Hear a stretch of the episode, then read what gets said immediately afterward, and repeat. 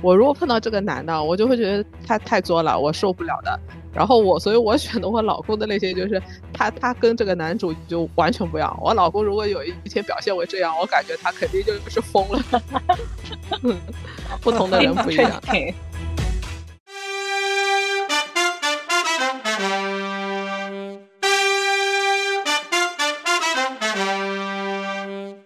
大家好，欢迎来到隔壁班。我是终于开始完成年初历的 flag， 在读《三国演义》的花同学。我是这周末终于有时间抽出来去看我的 to do list 剧集的阿黄同学。我是追一部旧剧叫《知否》，知否应是绿肥红瘦疯狂追逐中的菲菲同学。啊，我超喜欢那个剧的。为啥你现在才看呢？你原来没没有没有，我不知道，我不知道这个剧。你你喜你觉得好看吗？嗯，觉得是就是挺也是挺斗来斗去的这种剧本吧。嗯，就是算比较爽的看上去的剧，但是人物刻画的话还是那种特点，就是我觉得我们的剧有一种特点是，一旦把这个人设设成了这个啊，他就是坏人窄的人设。嗯，就是他的他他会有特点，但是他的人设会面向会比较窄。我觉得美剧有时候相对于更厉害的是，嗯，他的人会更立体度度，他更生就是生长，他很难用一个好然后坏人去定义他里面一个角色。你只是发现他真是就是生活中很鲜活的一个人，有些方面是他的一个弱点，又是他的一个特点，就是呃，用很多的事件互相之间的互动来一点点你越来越认识。所以有时候美剧追得久了，你会觉得这个人这个角色啊，就像你的一个朋友，你对他有好多的了解。这个让我想到那个呃，《金枝欲孽》，就是如果说宫斗剧的话，其实我觉得《金枝欲孽》里面塑造的人让人又爱又恨的那种感觉没有更丰富一点。对，没有很明显的说谁是好人谁是坏人这样子。嗯，那个，那你咋会想起看这个呢？是因为我比较喜欢有一个就是法法律律师的主播，嗯，他就他其实他现在做的这个网红的，嗯，风向就是比较是说要女性意识啊什么什么的。然后他就推荐了这一部剧，他说通过这一部剧，大家可以了解一下，就是他的角度是这部剧他觉得是有那种男女关系啊，然后怎么维持家庭的夫妻之间啊，他觉得他从这这个剧里面得到了一些这个的启发，所以我就觉得，哎，我也有兴趣了解多一点，看一下就是这个剧到底在这方面有什么启发。因为那个律师是我比较喜欢的，我我最近还会买他的书啊什么的。嗯，其实这本给大家安安利一下这个，要么这个这本小说也很好。这个小说其实是穿越小说来的。嗯嗯哦，其实它的背景是穿越。对，其实它的那个小说的原背景是女主角是穿越过来的，所以它是有比较有先进性，就是 so called 先进性的那种意识。嗯，对，但是它拍出来就把那个都拿掉了。对，然后我我很同意你刚刚说那个人的推荐语啊。我喜欢看这部剧是因为这部剧的男主其实跟我老公是一个类型的。啊，一个类型吗？你你觉得他们的共同点是什么？朱一龙还是？还是冯绍峰？那当然是冯绍峰啊，冯绍峰吧，冯绍峰啊。嗯，对啊，你觉得他们的特点是什么共同点？就是是一个很爽快的人，一是一，二是二，不会拖泥带水，然后会非常的果断果决，就是不会优柔寡断。比如说那个朱一龙就很优柔寡断嘛，而且他会把很多事情去怪在别人身上，说，嗯，啊，天不时，地不利，人不和，所以我做不到这个事情，而不是说我什么所有事情都要去自己去力争。然后那个冯绍峰就是所有事情都是他靠他自己去力争这样子，当然有很多主角光环的地方啦，嗯，但是就他的那个整个个性，然后他们两个之间相处的那些呃细节，其实我觉得跟我跟我老公还蛮像的。那我只能说你真的很爱他。因为因为冯绍峰在里面是一个，就怎么说呢，是一种类似于救赎，但是女女主角不是完全靠他救赎，但是我感觉他是里面是一个超相当于美剧里面 superhero 这种角色，就是他有缺点，但他这个缺点呢只是属于糕点上的芝麻点缀而已，嗯、但它本质还是一个很很很很伟光正来着的，所以我觉得你很爱你老公。而且它的缺点有点就是为了让它还带有更多的吸引力一样的那种缺点啊，对，并不是一种就是真的要某些角度上削减它的魅力的。就像我们给人家提缺点，你的缺点是啥？哎呀，他太爱工作了，太不珍惜身体之类的，对，就这种这种能算缺点吗？对。对而而且我现在看到的那个阶段嘛，就是还有一点就是这个这个男主他就是会在那边作嘛，他很作，他就一直跟这个女主意思就是说你根本就不能表现的就是你好像离不开我很爱我的那种意思嘛，但是他也不是很明这样说，所以这女主就有点摸不着头脑，就是他怎么就让他不高兴了。其实这个男主就是有点作，其实是他很有兴趣、哎、而且我觉得嗯。其实我很我很 relay 到那一段、哎、有点撒娇这种。其实我超级 relay 到，就是你刚刚说男主啊、呃、对女主说，就是你为什么不表现得更吃醋一点啊什么，就是那一段嘛。啊，对对 对, 对, 对, 对。其实我很 relay 到这一段，因为我就我就觉得你把一个人当做最亲的人，你才会愿意把你很不好的一面表现给他。你越是跟他疏离，你越是想要把自己很很完美的一面表现给人家。我觉得当时我给我的感觉就是女主角是想要在她面前表现为一个啊没有缺点的正房这样子嘛，所以我当时是这种感觉，就对你太客气说明不够喜欢你，对对对对对对对，那种感觉。对，然后男主是在作，因为他就是觉得女主对他很客气，因为他知道女主喜欢的是另外一个男人嘛，爱丽丝之前是喜欢另外一个男人嘛，所以他就觉得呃女主还待他没有像那种真心付出的那种感觉吧，就是真真心当成家人的那种感觉吧。我我我不是完全很 get 到，我反正从我的眼里我就觉得这个男的太作了。反正其实看的都是自己的故事，所以， 所以我跟你说他是真爱呀、啊，真的是。看的都是自己的故事。我们是当宅斗去看，他当甜宠去看的，这完全能说明问题了，知道吗？哦、我真的超甜宠的、啊、这个剧。我没有，我我能我能理解，但是我还好，我我其实当他那个宅斗剧来看，而且我是第一次认识到，就除了《红楼梦》以外、嗯，第一次认识到就是说古代除了那种什么男情女爱的这种才子佳人。外，他有很多对那种大家闺秀所谓的所谓的理家能力的这样的一个考验，对吧、嗯、就除了你要跟你的家里的就是那妾室啊这个什么斗啊，但是我觉得他里面那个祖母，我觉得对赵丽颖有一个培养是很好，就是说给他那什么田产啊，教他怎么打理家里的各种事务啊。我第一次知道哦，对啊，不光是只有只有表面的那些东西，戏剧化的东西，其实这个才是可能是古代大家族面临的很实际的那一部分。其实这个技能在现在也用得到，对的。对，也是一种工作能力了，这有点是管理对对对对工作的这种能力，就不单是裹小脚的那个什么大门不出二门不迈的那种什么，对啊，大家闺秀、嗯，但是他其实很多能很多工家庭的事务都担在他的肩上的，所以没有想象中这么简单的，嗯、对对对。好了，我们回归正题吧。对、嗯、我最后再插一句，我就觉得哎呀，就是可一看就是我跟花同学会喜欢的的男的类型不一样的。我如果碰到这个男的，我就会觉得他太作了，我受不了的。然后我，所以我选的我老公的类型就是他，他跟这个男主就完全不一样。我老公如果有一天表现为这样，我感觉他肯定就是疯了。嗯，不同的人不一样。果然果然。Interesting, interesting.嗯，好的，那我们回归正题。好，那我们回归正题。我们上一周聊了从二十加到三十加的大家一个职场上的不同的状态跟心态的这样一个变化，然后后来我们关了麦之后，其实聊得更起劲，然后聊了一些包括比如说不同的国家跟地区工作的不同的感受，然后那个职业天花板之类啊，所以我觉得我们以后还是有机会可以再继续在这一块多聊聊。那今天我们就想把上一期立的那个 flag 先完成，就是再进一步的聊一聊二十岁跟三十岁不同人生阶段的啊、呃，在生活方面的一些不一样的体会跟感悟、啊。那首先依旧我想从一个很小的一个方式去入手，我就想问两位同学，你们在现在这一个状态的时候，你们会有一个自己比较固定的喜欢的一个发型跟一个喜欢的那种衣服的穿搭的那个风格嘛，就是会有一个啊、呃，觉得说就是这个风格是我特别喜欢，然后我特别适合的。然后如果有的话，你们大概是你觉得是大概哪一个年纪开始悟出说啊，其实我是适合这个风格这样子的？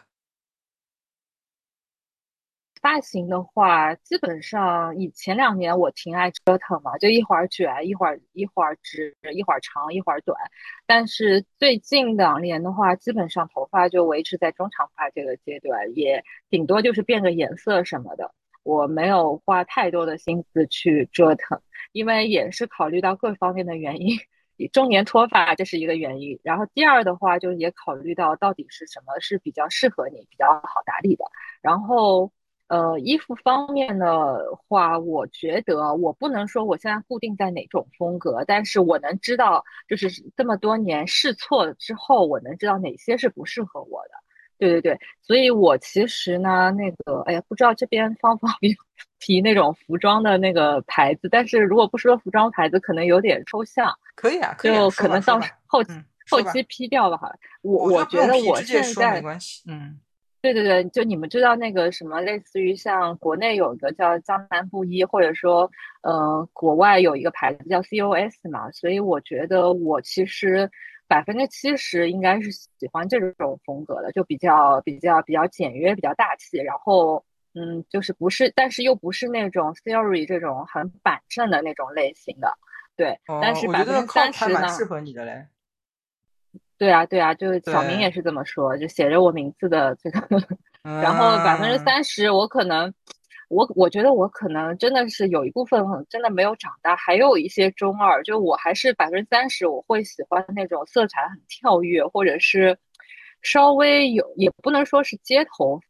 风格吧，就是颜色比较跳跃，就类似于 Money 的那种那那种感觉，就所以我就百分之三十呢，但是 Money 太贵了，我觉得没有必要都买那个牌子，所以我会买一些像优衣库这种，因为它有很现在不是叫什么多巴胺穿搭嘛，对对对，因为它的 T 恤什么它的选择啊，虽然是基本款，但它颜色选择还是挺多的，所以我百分之三十会可能偏偏日系吧，就这种，但不是那种很大地色的日系，就是这种。比较颜色还比较色彩图案比较活跃的这种风格，所以我觉得我只能说过这么多年，我我不能说我风格固定住了，但是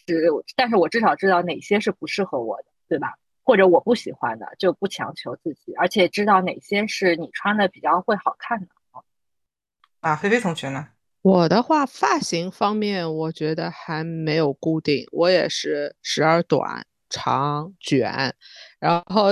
我两年前两年不到之前就是疫情期间回了一次国嘛，碰到阿黄同学啊，那时候正好是我又短，然后阿黄同学就觉得呀，你怎么跟初中的时候还是一个发型。其实我其实想说你那个那个保养有术、那个、好吗，这跟初中时候没啥。正好是轮回，正好轮回轮到那个那个点，正好就碰上。其实我觉得我一直就是发型还在变，是因为我觉得其实没有哪个发型就是真的好看，也是因为我觉得没有找到，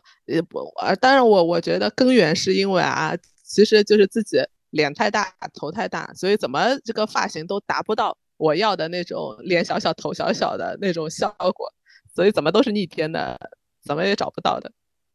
然后衣服方面的话，我觉得就比较固定了，特别是来了新加坡之后，就是基本上是以舒服为最大前提，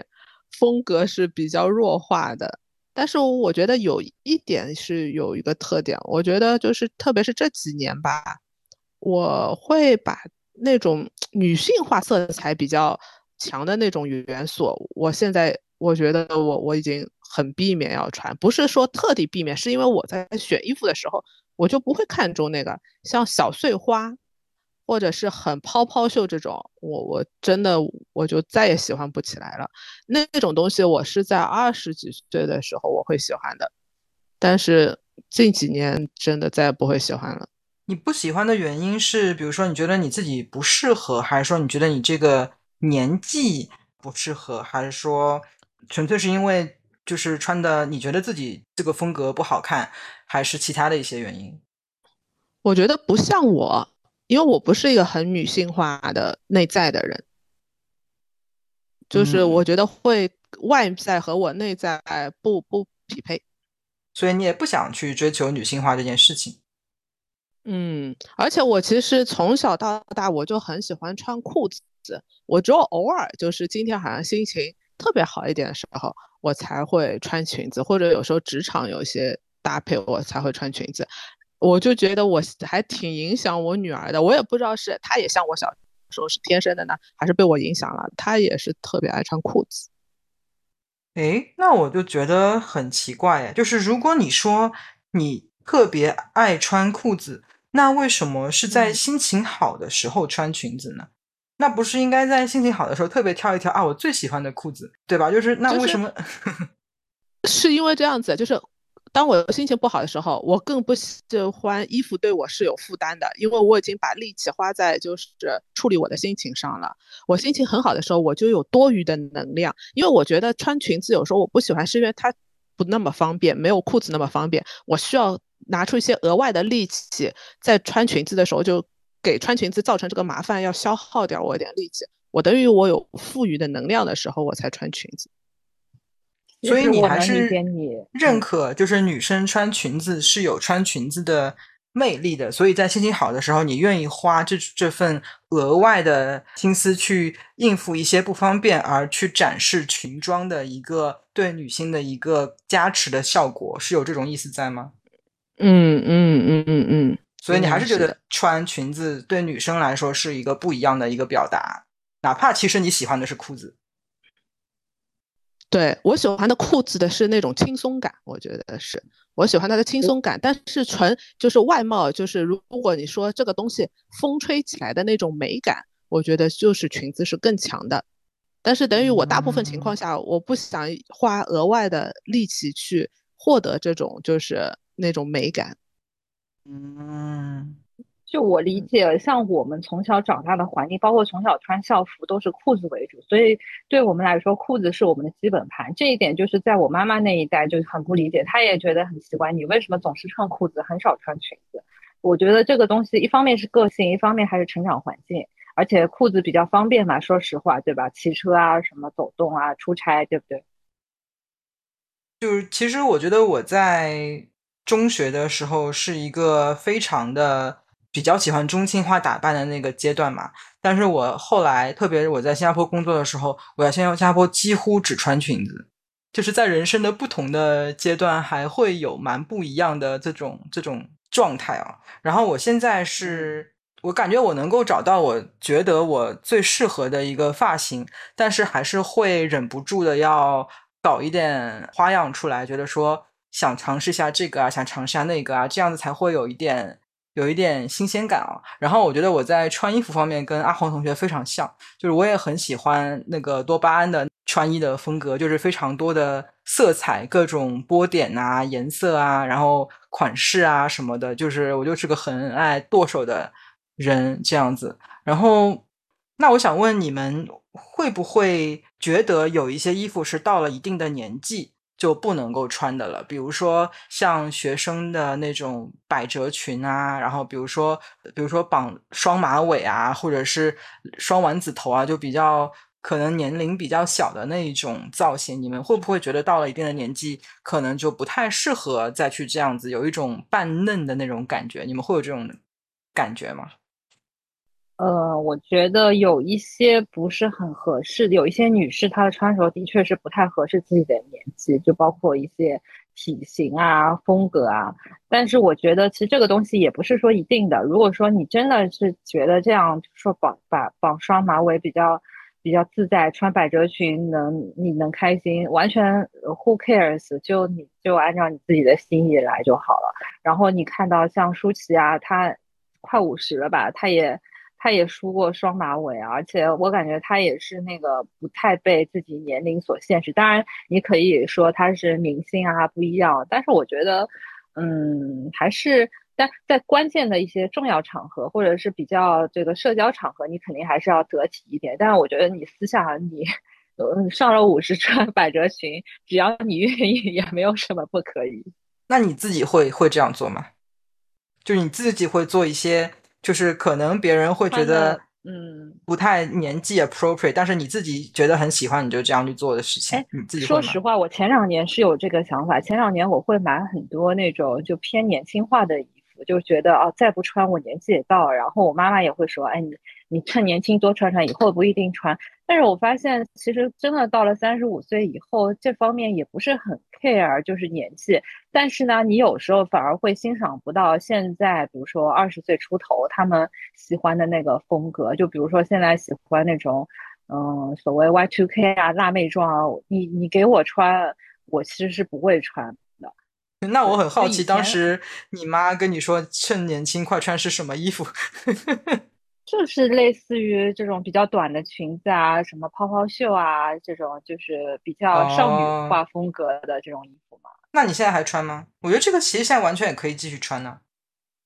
嗯，我觉得其实有一些有不是说纯甜的，像什么阿依莲这种纯甜的，我觉得真的是很奇怪而且很土，但有一些是改良过的，比如说它是素色的，虽然说它是泡泡袖但是它纯素的，我觉得完全也是可以穿的，对吧？就现在过了三十五以后反而也不是很被年龄所束缚，唯一束缚我的就是说你能不能你是不是真的喜欢，有可能真的你过了这个年纪你也不喜欢这样打扮，对吧？就以前是被外界所约束的，现在是更多的是自己自发的喜欢或不喜欢。嗯，那就好。我的话你们一说到这个我就想到我隔原来的隔壁邻居阿姨，她每周早上都会去打羽毛球，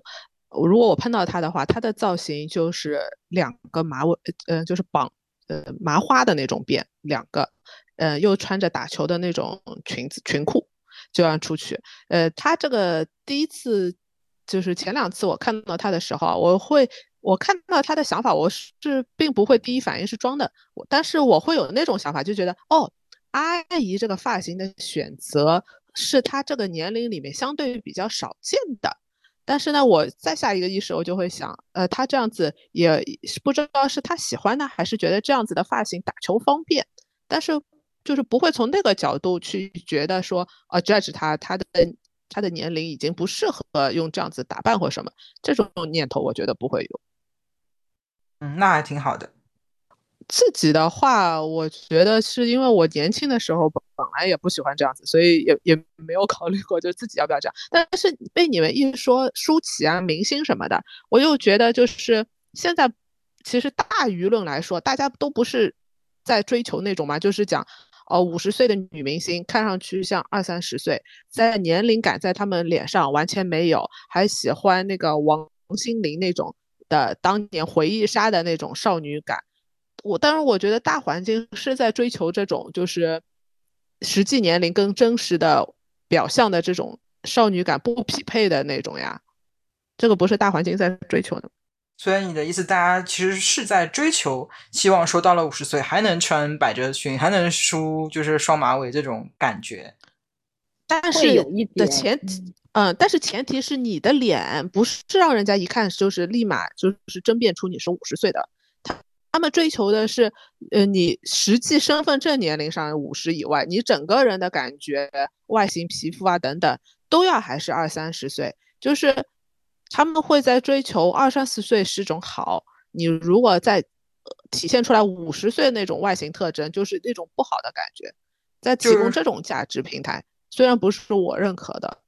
就说白了你要看着呃，依旧年轻漂亮才好像有资格做这种年轻漂亮的打扮，如果你看着并不是这样子的话，那他也就继而觉得你没有这个资格去做这样打扮，就他不是从实际年龄但是还是从你的外观的年龄去觉得说达到一个看上去的观感，你才有有这个本钱吧去穿这种观感适合的衣服这样子。嗯，而且他们就等于大众更多的是在追求年轻的这种表象是更好，这样子的一种好和不好的评判标准吧。那你会想要故意跟这样一种风格去唱反调吗？就是穿一些就是可能追求一些没有那么强调白幼瘦啊的这种风格的。嗯，我就我就想试试看试试看什么？嗯，就是就比如说我我的工作的衣服啊，就是会比较死板的。其实，嗯，新加坡他们通常的穿衣风格也是有点要追求偏年轻化的那种感觉一点，嗯、然后偏嗯稍微，但我我我不知道开放这个词足不足以很准确的形容啊。反正我就是我就会有点觉得我我知道就是我没有很完全 adopt 他们的那种方式，但是我做自己的，我觉得不影响，没有任何关系。然后我觉得我也不会想要去我自己啊，就是没有准备去做医美啊什么这些，我就想要试试看，就是老啦出皱纹啦到底会对我的人生有多影响。哎，那我想问阿黄同学，你当时在香港工作的时候，觉得香港人的穿着的风格是什么样子的？哎呀，那个真的我说到点子上了，我妈一直吐槽说我回来工作就变土了。啊、所以你觉得香港人很土吗？没有，没有，她说我回来工作，其实怎么说呢，我觉得 dress code 方面还是在香港那边会要严格一点，国内这边就相对比较自由吧，相相对比较宽松嘛。可能有一些外资行他们穿衣还是比较偏向香港那边的风格，还是比较就是偏正装方面的。我觉得香港当地怎么说呢？我觉得职场人士应该穿的还是相对比较得体的，但是如果说是那种呃休闲的、就生活的、街头的那种。路人的那种打扮，我觉得其实是国内相对国内比较时髦一点。我觉得并没有像以前可能九十年代那个黄金年代这么时髦。我觉得他们并没有在私下穿着特别时髦，但是在工作上还是我觉得这个挺挺好的，挺蛮规范的。是。那你会觉得他们的这种穿的比较怎么讲，比较职业化比较 professional 那种感觉会是一种束缚嘛？就是好像一定要每天穿那种西装、啊、或者穿得很正儿八经啊这样子，你会觉得很束缚吗？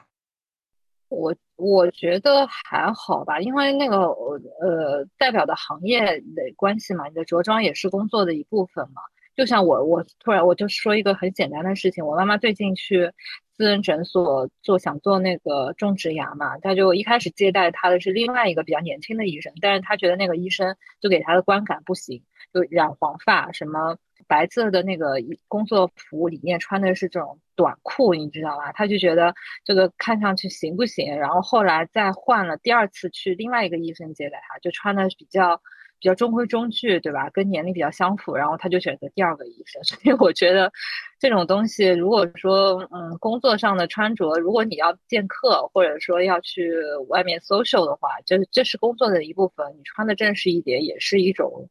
需要，也是一种职业形象的一种树立吧。我觉得挺好的，不是那种束缚。嗯，而且周五有有有有有一天可以稍微宽松一点吧，开show day，对啊。哎，我觉得你讲这个例子挺有意思的哦。那菲菲同学，如果你去看牙医，你会因为那个牙医的穿着而对他的那个手艺有一定的调整期待值吗？你会这样吗？倒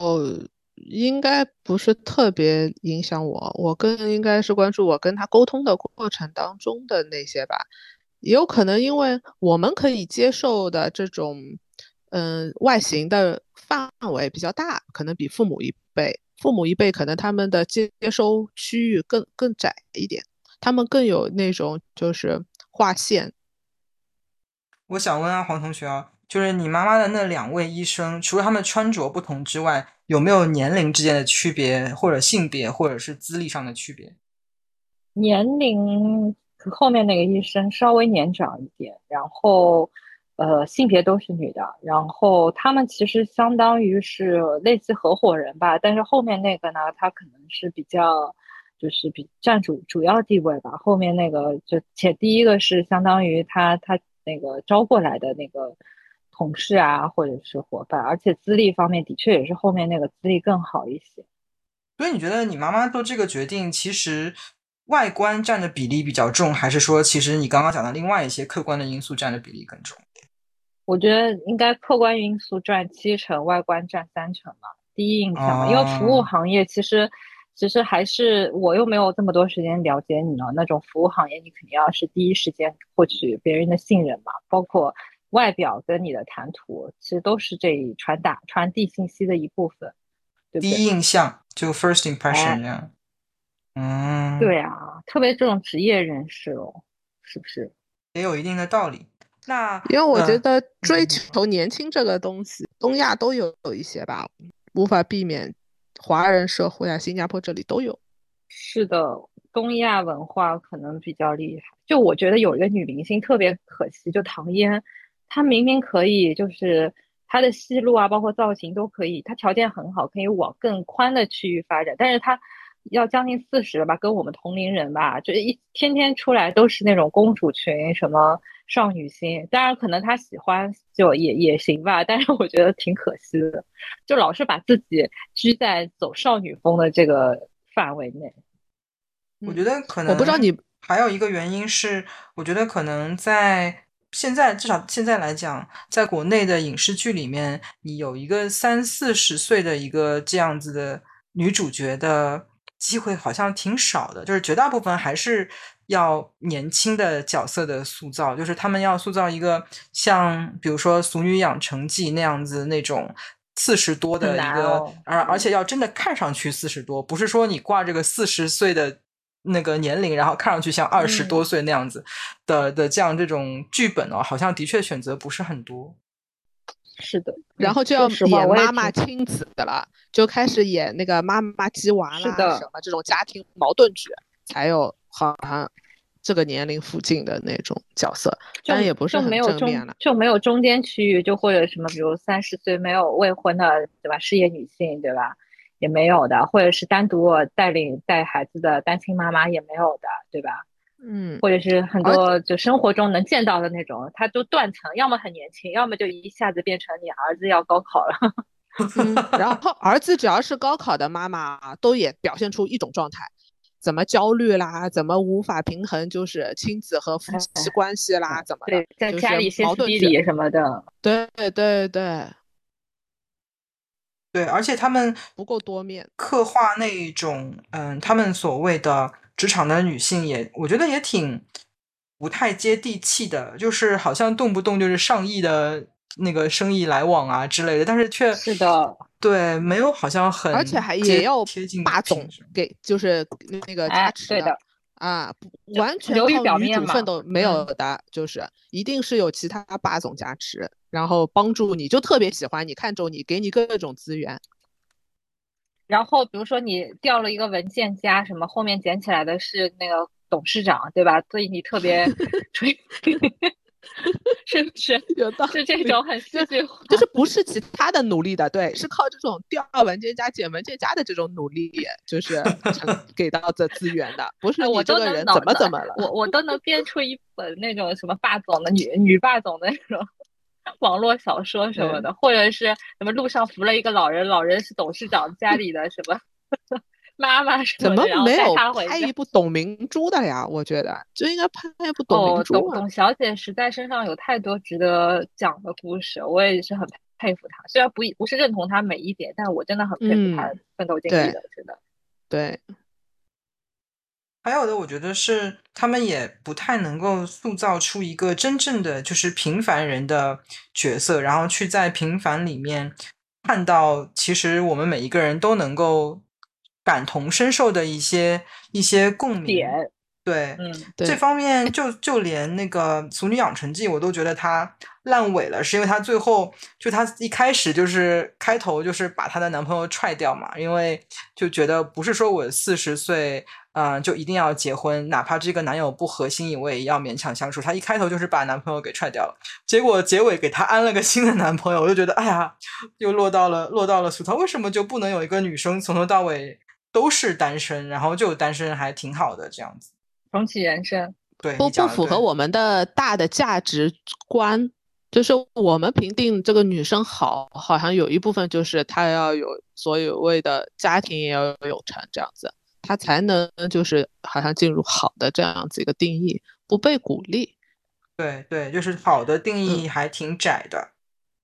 嗯，哎，这个时候就要强推那部 This Is Us， 就是那部美剧。我觉得它是刻画这种普通人有有自己的优点、缺点、软肋什么等等的，很好的一部作品。里面的那个大姐，她虽然体型就是比较大只啊，也给她带来了很多局限和那个生活中的问题什么，但是她又有很多内在很很美的地方。而且不是那种就是好人人性化的美，对对对对，不是不是就说人情美，对他，对他不是说他就做了，每次都是啊、呃、别人怎么了，然后他就出来站那个道德很高的点，不是这样的那种美，真的是另外一种美。但美剧的，我觉得它的缺点是，它有的时候把一个关子卖得太久了，就它从第一季开始铺垫，对他们的爸爸为什么会那个。去世嘛，然后感觉一直铺垫了好久好久好久好久，我都不耐烦，他都没有一直要要揭晓那个那个谜底，所以后来我就看到后来就弃剧了，实在是就是一直在那边想要吊着大家的胃口这样子。嗯，不过当时看的时候套着一个个套着、嗯、还要套套套，对吧？嗯，但是当时看的时候是觉得很好看，对。啊，我有时候就不知道怎么回应有一些话，就比如说我们的同事聊天的时候啊，就讲到大家年龄什么的，他们就会讲，哎呀，你你也很好的啦，你看上去不像三十八岁的人，但是有时候我觉得我很难接这种话的。就你听到不会高兴吗？不会。那你听到的想法是？对我来说，就是、嗯、就是看上去你比你实际的年龄要年轻，对我来说，我我不是很大的。就是一个对我来说我觉得是一个优点吧，就不能称为是个优点。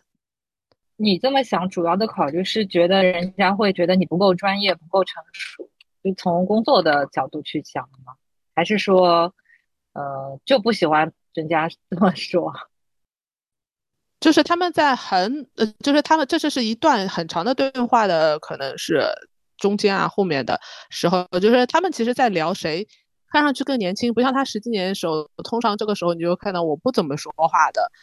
因为我觉得这个东西不不值得聊啊，就是他他就是这个样子。哎，你会不会觉得他们这种？我就觉得很难接，但是我觉得，但是我觉得这是常常会发生的一个，没有，他们是有时候是背着一些人去评价他们的外貌跟年龄的关系。哦，所以背着某某某说啊，嗯、他看着真年轻啊什么的。对，所以的确是发自内心的觉得呃，他很年轻，就是他们在 judge 这件事情啊，但是这个还比较有一定频率会发生，就是去 judge 年龄跟外貌的年轻度啊什么的，就你觉得是以貌取人不太就不太礼貌，对吧？而且我觉得就是而且通常说这个她自己也是女性，也是跟我年龄相仿或等等的，我是觉得他，我有时候也也会多想的话，就觉得他是希望我回应他，也跟他说，哎，你也看上去很年轻啊，就是跟什么，他希望我这样说嘛。但是这个话我又说不大出口，因为我就不想要这样子去 judge 别人。但是是不是他也在期待我要这样回应他？你是不是？我觉得是的。有一部分是觉得，虽然可能我们今天看上去。呃，比实际年龄要年轻，但是终有一天我们就是会看上去更更老，或者是有一天看上去会比现在年纪要更大的、嗯、就你是不是觉得这种称赞都非常的这种状态都是非常的短暂，然后这种称赞就表明了这样一种价值观的存在，所以令到你对以后会有一定的焦虑？嗯，应该说我觉得就是我们怎么能不接受我们的样子呢？或者可能是我是觉得我无法认可大家会不接受自己自己的样子，虽然我觉得其实我也还在斗争，就比如说我是努力去接受自己头大脸大这个事情，但我对我刚刚想说明确讲对我没有 百分之百 接受啊，对对对，但是我觉得呃就是但是我从就是基本的一个原则，我觉得是你不能拒绝你就是那样子，会有点不自洽，你不然怎么自洽呢？那我就想问，你现在纠结自己头大脸大这个事情，就是你一边又觉得要接受自己，一边又觉得啊，就是找不到一个完美的发型可以让自己看上去跟头小脸小这样子，那你怎么样去 handle 这个中间的这个落差呢？我觉得一个就是我就是一个 不, 不太照镜子的人。对，你 的, 你的方法是逃避吗？还有就是 good point， 对，还有就是不断的换发型，然后就讲嗯不满意，下次再换一个，就是把它赖在 发, 发型上面，就是像你这样其实没有在接受啊。对，哎，我告诉你一个好办法好吧。嗯嗯，就是因为你你会觉得就明星都很妆造好以后很好看，但是你会去我会去看到他们就是私下就没怎么妆造，或者是那种真人秀里面的样子，很素人的。所以我觉得其实有时候照镜子，如果你不是很完美，鼻子塌什么的，脸大这种东西，你会想想其实某某明星也是这样，那种很完美长相的也就一两个，什么张柏芝这种，对吧？但是别人基本上都会有一些缺点，嗯，但是但是他们会包装，会会会妆造，就是从而且会发发扬个人比较优比较特色的特质，这样子其实整体还是好看的。嗯，就像比如说像倪妮吧，我觉得她真的是嗯，传统意义上来说不能说很五官标致，但是她就是给你感到她就是个大美人。我觉得她这个东西更多是个人的 chemistry 的作用，嗯，氛围感。对对，哎，氛围感，对对对，就负就可能你内在或者说你的这个个人魅力，你的性格很好，很有魅力。其实这个东西都是表面的，都都是一部分。所以所以心理平衡一点，就是说没有人是三百六十度无死角的，无死角的。你看杨 洋, 洋现在被群嘲成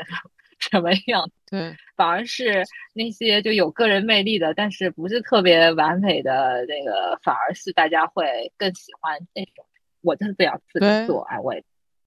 对，这个也是一个点，就是我有时候觉得我就是穿那种就是怎么舒服怎么来，就是很不引人注意的那种，也是因为我觉得我已经不期待别人用第一印象或外形来认识我了。我觉得值得我就是花时间花精力的人，都是他他他已经就是有机会慢慢了解我是一个怎么样的人了。就像其实像前面牙医的那个例子是，就是第一印象由于有些客观的原因，我们跟人某些人只有很短的接触，你第一印象给他就是有了一种，但是如果有机会是值得你也花精力再上去的人的话，你真的了解他。如果第一个那个黄头发的医生他其他方面真的很专业，做得很好，其实也是能赢得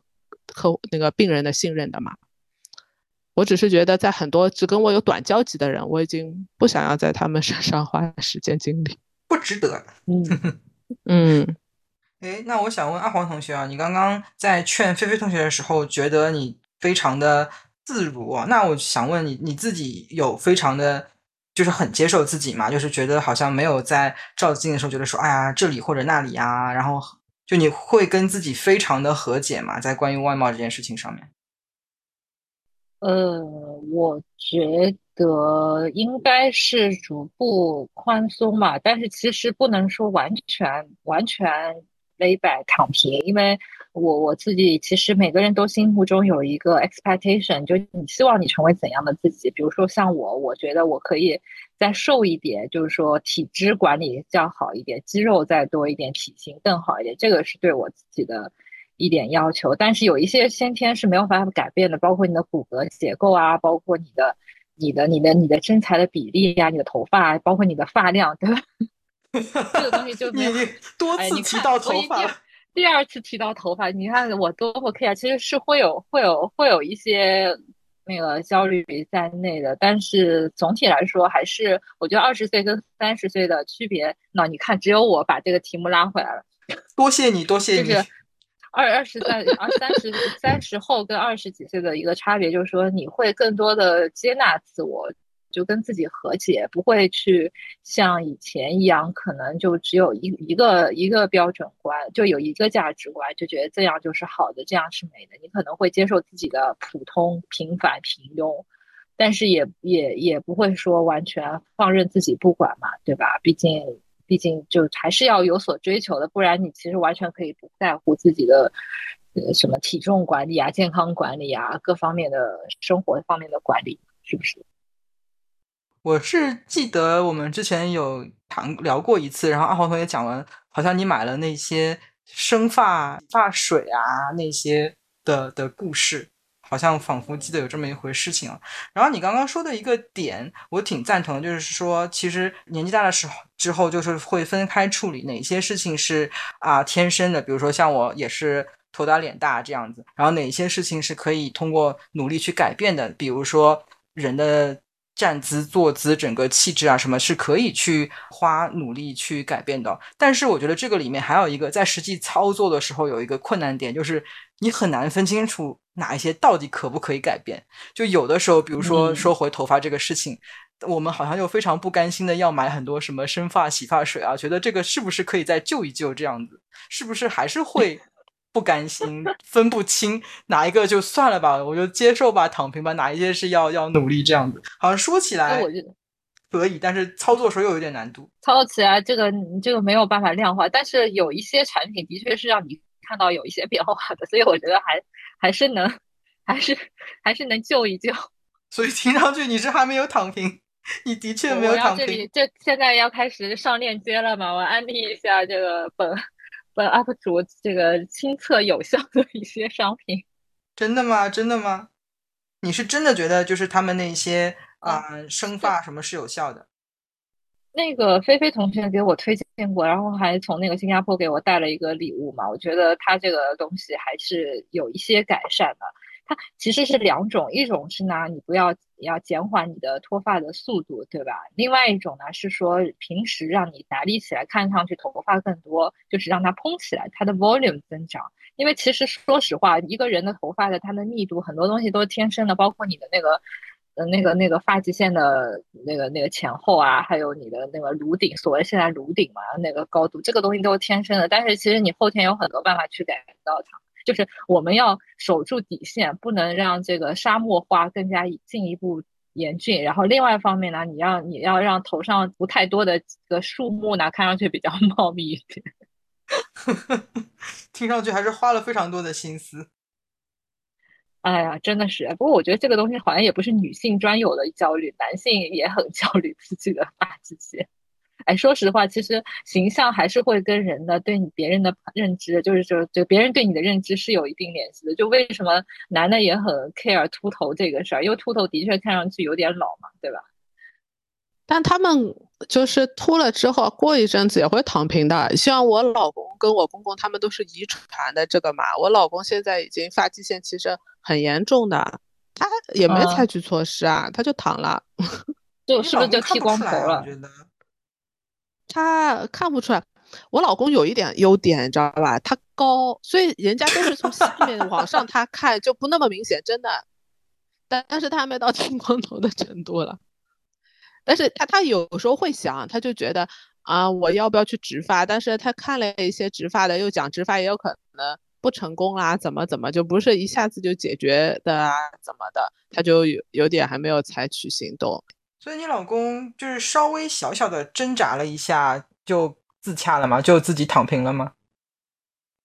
嗯，就是三不五时也会那个挣扎一下，但是每次挣扎就躺平。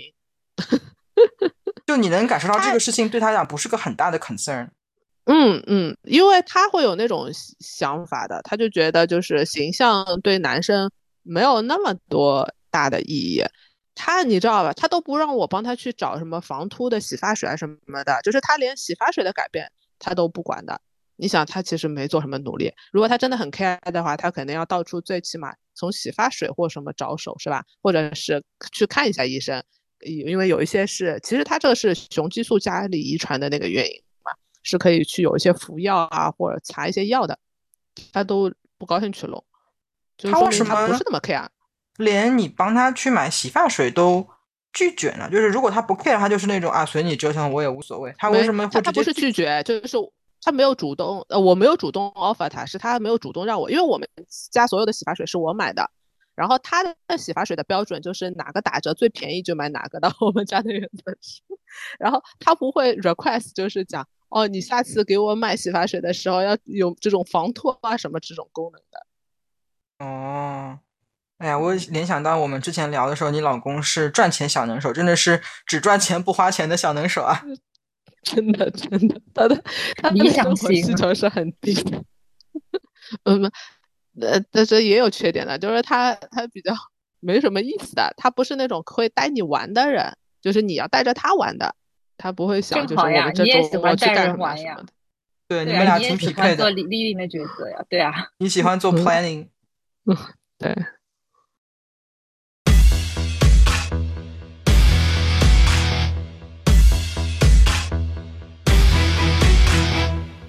那刚刚菲菲同学聊到她的那个老公的这一些特质哦，我就再想问一题，追加一提问哦。那你们觉得你们在二十岁跟三十多岁的时候欣赏的异性的特质有变化吗？特别欣赏的异性的优点跟特别不欣赏的异性的缺点，你们觉得会有一些改变吗？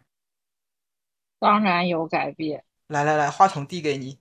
我觉得二十多岁那个你的理想型应该是豆瓣上的那种豆瓣男吧。就比如说豆瓣上理想型什么穿白衬衫很好看的那种类型，文艺青年，就或者就啊，对的，你当时当时其实就是文艺青年，就或者你想成为文艺青年，所以你的那个标准也是文艺青年那种类型，完全完全 get 不到所谓的现在这种，就是完全 get 不到什么啊，也 get 不到什么霸总类型、什么大叔类型，完全不喜欢的。就你当时就喜欢跟你差不多的类型，但时间长了嘛，对吧？你眼界也开阔了，认识的人也多了，那么你才会知道，哦，现在是要觉得是要找一个就适合一起过日子的，能够一起做伙伴的这样的一个角色，才是比较好的一个角色。就你现在觉得，就是文艺这个事情是不太实用，是吧？嗯，就当然这是个 plus， 但不是一个必要条件。就如果现在一个男生他只是文艺的话，已经不能够打动你的心了。那当然了，而且我会反而就觉得，嗯，如果他比较年轻，我觉得还行；如果是有一定年纪的，我会觉得，当然我会看他工作其他方面、生活其他方面嘛。如果觉得他这这把年纪还在那边。什么什么抒情啊，我是觉得有点奇怪。那哎，你有看过一个日剧叫《花束般的恋爱》吗？没有，就是，我有看过。他就是讲两两个在文艺上面非常非常非常匹配的人，然后最后结了婚之后又走向了分手这样子。可能是《革命之路》嘛，对吧？就是类似于那个电影《革命之路》的。还有还有一个就 Scarlett Johansson 跟那个男的演的那个电影叫什么来着，也是的，就是说曾经就结婚前很心灵契合，但是结婚以后就一地鸡毛，然后最后分手了。那个婚姻故事是叫这个吗？是叫这个吗？对对对，你们对吧？你现在也同意就是说就嗯兴趣爱好契合是百无一用这样子，可以走到这样一个极端的一个，呃、有有用的兴趣爱好一样是有用的，但是最关键是靠不靠谱，就你跟他生活是否合拍。那如果是一个生活很合拍，但是兴趣爱好一点都不搭架的，一点都不搭嘎的，对对对，你觉得是可以接受的吗？我觉得现在倒是，以前觉得完全不能接受，以前觉得你一定要兴趣爱好都大家契合，但是现在觉得也挺好的，你还能看到你不了解的那一方面，你也可以给他的带来他不了解的那一方面，不挺好吗？这个转变真的挺大，是是对，嗯，对，我觉得偷偷也不能说一百八十度转变，但是转变应该是完全是换了一个人的那个思路吧，或者想法吧。啊，菲菲同学呢？我觉得我是现在对男的没有兴趣，心如止水。就是比如说我现在啊，我跟我老公分开了，我们不一起生活了，我都不懂在下一次我会不会还找一个伴侣。就是我到了我现在这个阶段，我觉得就是男性的这个伴侣，如果真的碰到一个呃，就觉得有兴趣的，但是我已经无法预设他是个什么样的人了，我觉得是很 open， 可能各种状况的人都可能，也因为也很久没有尝试。但是呢，你会觉得就是他，我我我可能也可以空窗很久的，就是一个人过啊，就是也会很开心的。我感觉这样子的生活感觉。你不是第一次在节目里面讲到说，你觉得你老公可有可无？对啊，真是可有可无。他听到会不会很伤心？也就是应该也不会吧，就是也是一种警，就是我老公。就是可有可无，但是是我生活里的锦上添花，就是很挺开心的，就是我们特别我们三个人的现在生活状态，我觉得我们三个都挺开心的，而且能给互相的营养。但是呢就是不会，已经不会到了那种觉得如果发生什么事情分开我一定会祝他好，我自己也会好的那种，就是是有很有信心是可以这样子。就你不觉得，我觉得对对孩子也是这样子。你现在生活当中有哪一块的就是你老公起到的作用是不可或缺的，比如说他是你最好的朋友，或者是他就是有有哪一些功能他是别人也不能不说不可替代吧，但至少是他现在是独一无二的在承担这个功能这样子，你不觉得有这样子的一个一个存在？就是没有不可替代，但他确实提供了很多功能，没有一个其他的另外一个人像他一样给我提供了那么多就是 support， 这个是他做到的。但是他如果把他的所有的这种就是贡献吧切开来的话，没有哪一块是不可替代的。对，我跟阿黄同学有一样的疑问，就是你老公听到难道不会觉得心寒吗？而且我蛮吃惊的，我、啊、嗯，我觉得你俩搭档挺好的、啊、应该离开另外一半这个生活困难度应该会增加不少吧。没有呀，我觉得我老公也是一个很独立的，就是我不知道是不是因为我们已经到了这个阶段了，我我觉得你们到时候也再回看一下，你们会不会就是进入我们的这个阶段，还是这只是对我跟我老公这这这种类型的人会进入这个阶段。我觉得我那种很需要他，他也觉得就是或者说我们两个人觉得彼此好不想分开哦，应该是前几年孩子小的时候你还觉得你很需要对方的，我觉得孩子越大就是我们三个人都进入很独立的状态，从我角度我觉得是目前我觉得是对的方向，对我们家。嗯，对我来讲我觉得我的老公会觉得如果他不在这个位置上会很可惜，是因为他是我最好的朋友，所以我觉得如果他不在这个位置上的话我会失去一个非常好的朋友，然后我觉得他也是跟我最聊得来的一个朋友，就是我们聊东西可以呃不用解释很多，然后互相就能够知道对方在讲什么，然后但又不是完全的一致，就是他有他的观点我有我的观点，我们会不同意对方的观点，但是又明白对方的出发点啊立场啊逻辑啊都明白，然后就就聊得很开心、嗯、就是有这种思想的交流的那种感觉嘛，所以我觉得如果嗯、呃、他不在那个位置我就会觉得很遗憾失去了最好的一个朋友这样子。哦，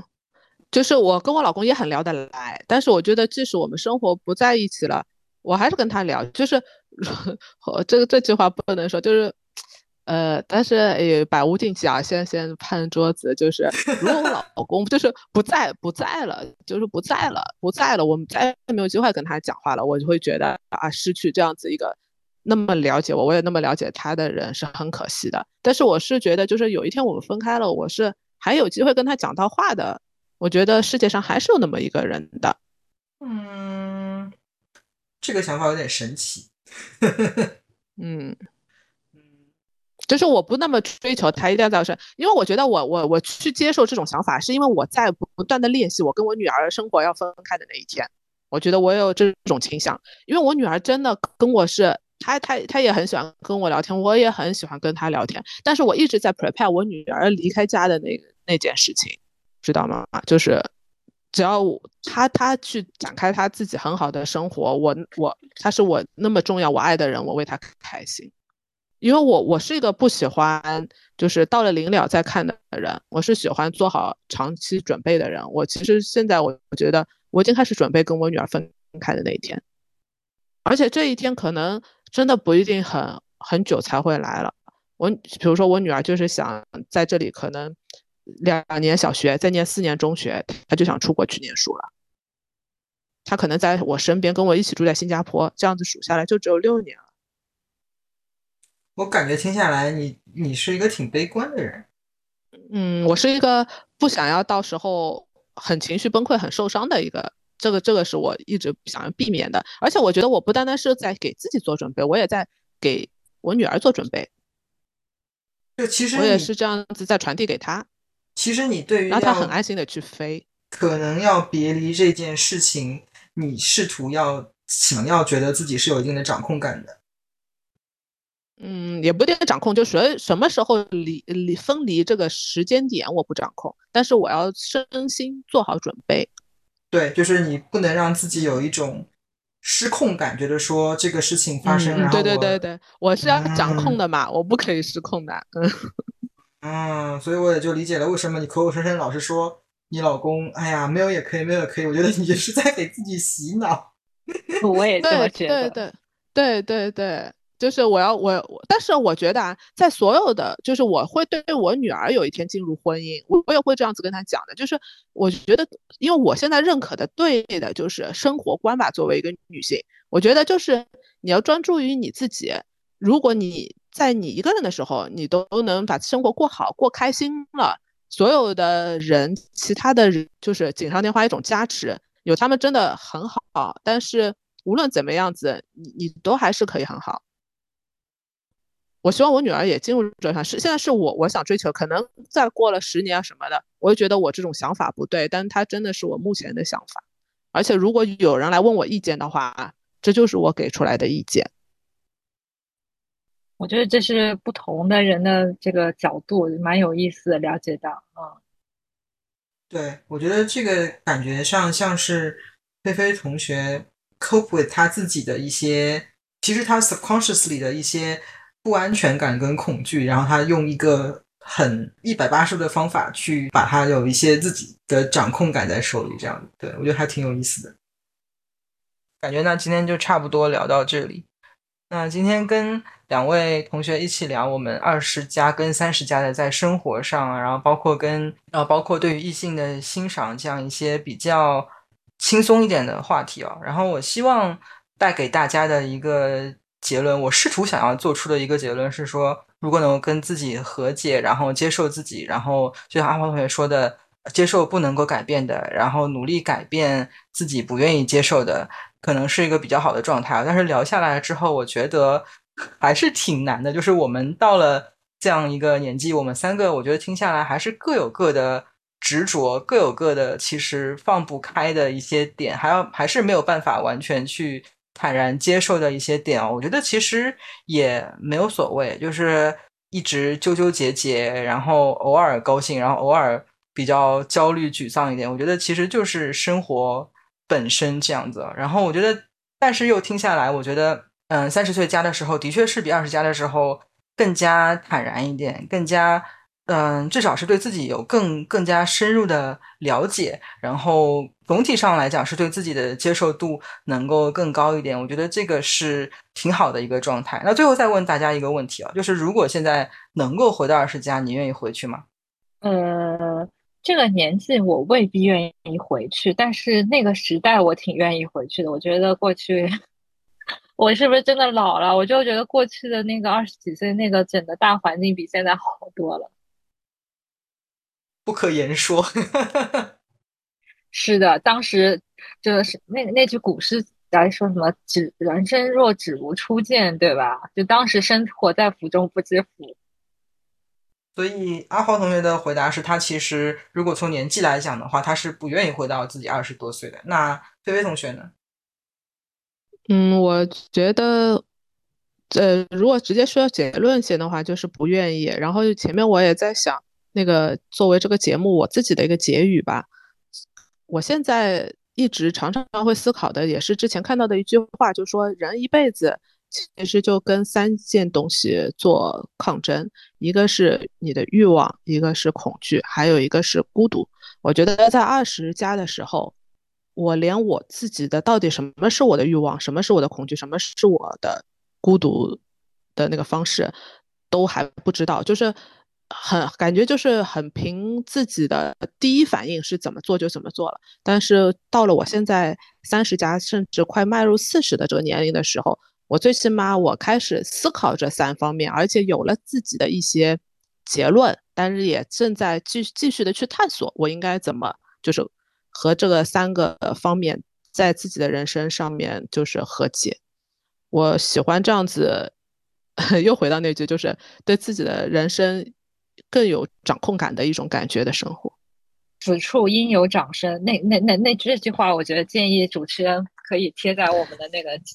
节目介绍里面。什么恐惧啊，对吧？什么二十岁是一、嗯就是、每个人就是确定做斗争，嗯、对，嗯，就是欲望、恐惧和孤独。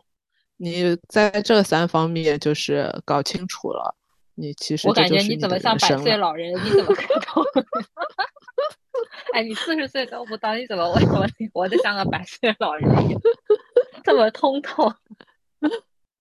我我不知道呀，但是但是我我不是还在跟自己的什么嗯，跟自己的恐惧做斗争吗？跟自己的大头大脸做斗争。大头大脸，其实再补充一句，我觉得也是我作为一个